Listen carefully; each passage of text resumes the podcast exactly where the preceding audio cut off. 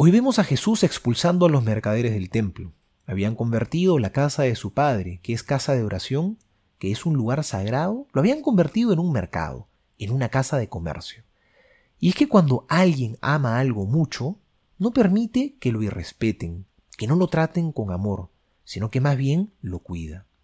No nos olvidemos, tú y yo también somos un templo, somos templo del Espíritu Santo, somos una realidad sagrada. Dios habita en nosotros. Pero con pena vemos tantas veces que a diferencia del Señor Jesús, ese mismo celo por la casa del Padre precisamente no nos devora. A veces vivimos con nuestro interior muy descuidado y podría parecerse nuestro interior más a un mercado que a un templo. ¿Cuánto cuidas tu interior? ¿Eres una persona que reza, que se preocupa por su vida espiritual, que está cultivando su amor a Dios para que vaya creciendo? ¿Estás cuidando tu templo interior? Porque si no somos celosos por las cosas de Dios, poco a poco vamos dando concesiones al mal y el amor de Dios se va perdiendo. Seguramente en Jerusalén sucedió algo así. Primero, de a pocos, fueron permitiendo algunos mercaderes en el templo.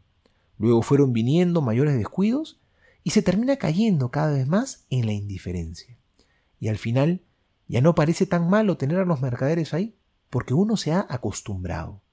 Que no nos ocurra esto a nosotros, que nuestro templo interior no se convierta en un mercado, que no sea una higuera que no da frutos, sino que el Señor pueda encontrar en nosotros frutos de amor y de santidad. Soy el Padre Juan José Paniagua y les doy a todos mi bendición, en el nombre del Padre y del Hijo y del Espíritu Santo. Amén.